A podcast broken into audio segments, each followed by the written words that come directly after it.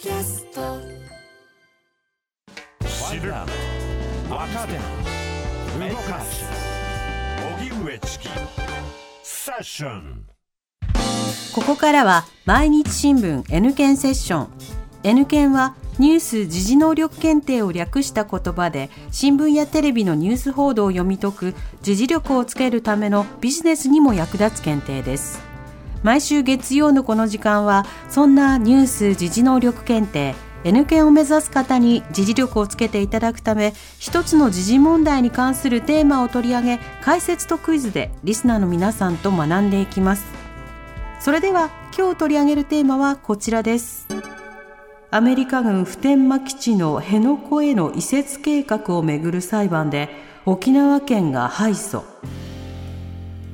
沖縄県宜野湾市にあるアメリカ軍普天間基地の移設をめぐり名護市辺野古沖の軟弱地盤の改良工事などに関する裁判で最高裁は4日県の上告を退け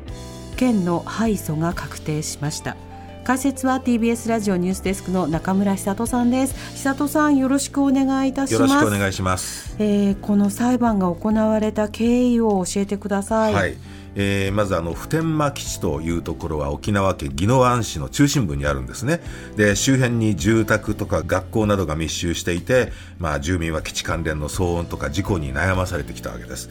で1995年に起きたアメリカ兵による少女暴行事件をきっかけに、まあ、基地の反対運動というのは沖縄県の中でつ強まって、えーでアメリカ1996年に普天間基地の土地の返還というのを約束したと。ただ、その代わりの基地を作るということがこれ条件とされて、えー移設先には名護市辺野古の沿岸部というところが選ばれたわけです。で結局埋め立て工事が始まったのは2018年ということだったんですね。でところがこの埋め立てをする予定のところにあの地盤が柔らかいところマヨネーズみたいだっていうね、いわゆる地盤が見つかって、えーそれだと不安定な地盤の上に護岸などを作ってももうそれの重みで沈み込んでっちゃったりするという恐れがあるので防衛省の沖縄防衛局は2020年に埋め立て工事の変更設計の変更というのを県に申し出たわけですね。はいで県はあ2021年にいやこれ環境破壊が非常に大きいとか、まあ、そういう理由などで変更は認めません設計変更は認めません不承認というふうにしたわけですね。はいでこれに対して沖縄防衛局は行政不服審査法というのに基づいて審査を請求した。で国土交通大臣があ去年その不承認とした沖縄県の処分を取り消すという裁定を出して、え変更を承認するよう是正指示というのを行ったわけですよね。でこれに対して県はその是正指示というのは国の違法な関与であるということで、福岡高裁那覇支部に提訴していたわけです。だって行政福審査法っていうのはもともとその個人がね、行政のやったことに対してこれを不服だというふうに訴えるものであって、行政が行政をっていうようなことになるわけでこれおかしいじゃないというようなこともあったわけですよね。でところが今年3月に、えーまあ、福岡高裁那覇支部は沖縄県側の敗訴という結論を出したんですね。で沖縄県側は上告したけれどもこの度最高裁でその上告も棄却する決定が出てえー県の敗訴が確定したということですよね。まあ、これによって玉城知事は設計変更も承認する法的な義務を負うということになるわけですね。で知事が判決に従わず設計変更を再びこれ承認しなかったら今度は国がね知事に代わって設計変更を承認するの大執行っていうんですけどもその手続きに入る可能性があるわけですよね。で玉城知事も地方公共団体の主体的な判断を無にするもので深く憂慮せざるを得ないと。でまあ、承認するかどうかということは言及ししなくて今検討中ということなんですけれどもなんとかねこうすっきりしないなという感じがしますよね。本当です、うん。さあそれではここでニュース時事能力問題です、はい。沖縄県の在日アメリカ軍基地に関連して次に挙げる4つの説明のうち間違っているものを1つ選んでください。はい。1第二次世界大戦後アメリカ軍の統治下に置かれた沖縄県はサンフランシスコ講和条約の発効と同時に本土に復帰した。2国土面積の0.6%しかない沖縄に在日アメリカ軍基地の70%が集中している。3普天間基地の名護市辺野古への移設を過去に承認した沖縄県知事もいる。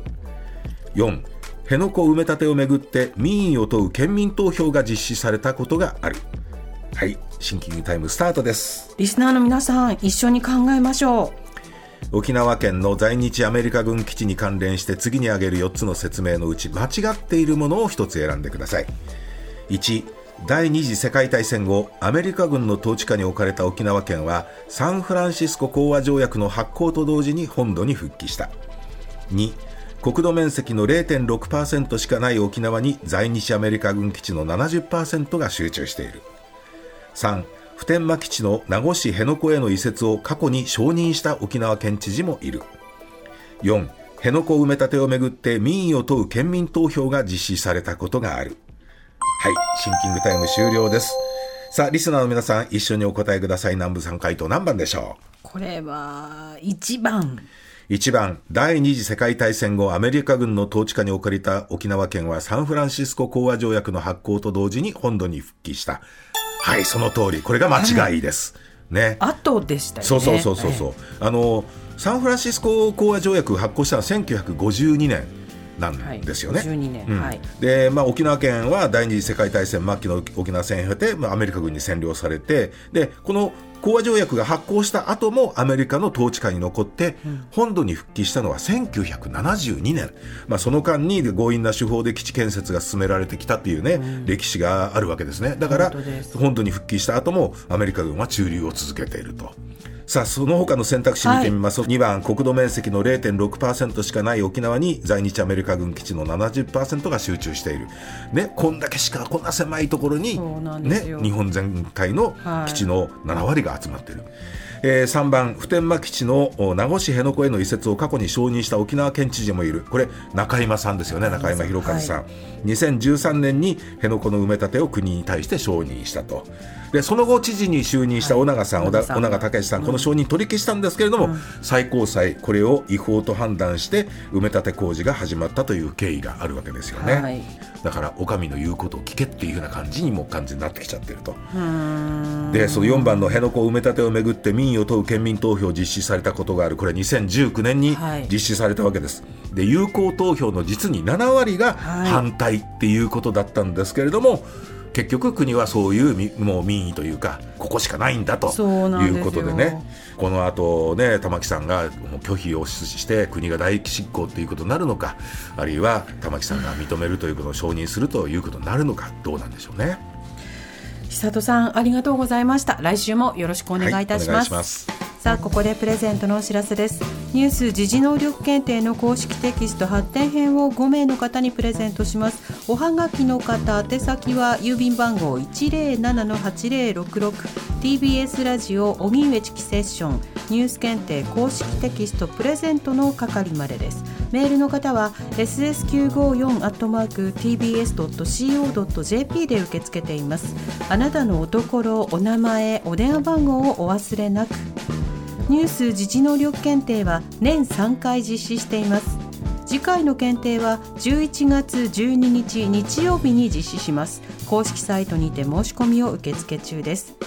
全国37都市の公開会場で受験するマークシート試験とご自宅でインターネットを経由して受験する IBT 試験を実施します。11月の検定では2級準2級3級の試験を展示でも受験いただけます。申し込み締め切りは9月22日金曜日です。詳細は公式サイトをご覧ください。毎日新聞 N 検セッション。今日はアメリカ軍普天間基地の辺野古への移設計画をめぐる裁判で沖縄県が敗訴をテーマに取り上げました。